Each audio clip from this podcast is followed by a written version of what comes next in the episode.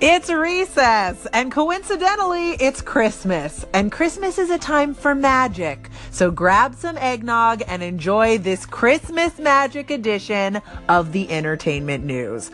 Or as I like to call it, your recess from the real news. Here we go.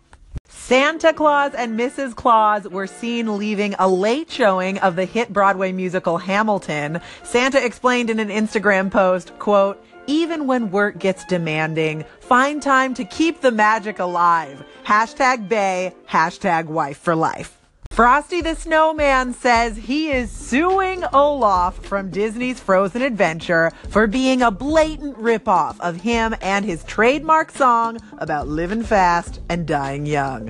Frosty announced the lawsuit via his Twitter account, then posted something about taking a red eye to Florida, and we have not heard from him since.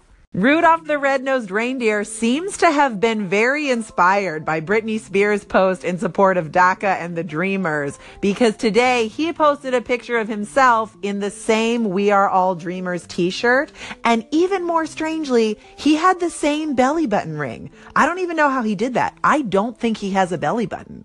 Breaking news! Although Hanukkah has come and gone, apparently there is still one dreidel that has been spinning continuously with no signs of stopping. Much like that spinning top at the end of the movie Inception. So best case scenario, it's a very well crafted dreidel. Worst case scenario, we are trapped in a dream reality with no way to escape.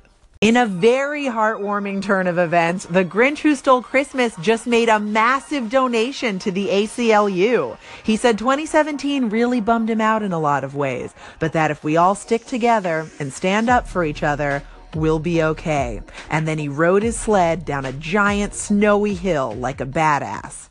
Merry Christmas to all and to all a happy holiday. Take care, you guys. I'm Olivia Harewood and I will catch you next time. Until then, recess adjourned.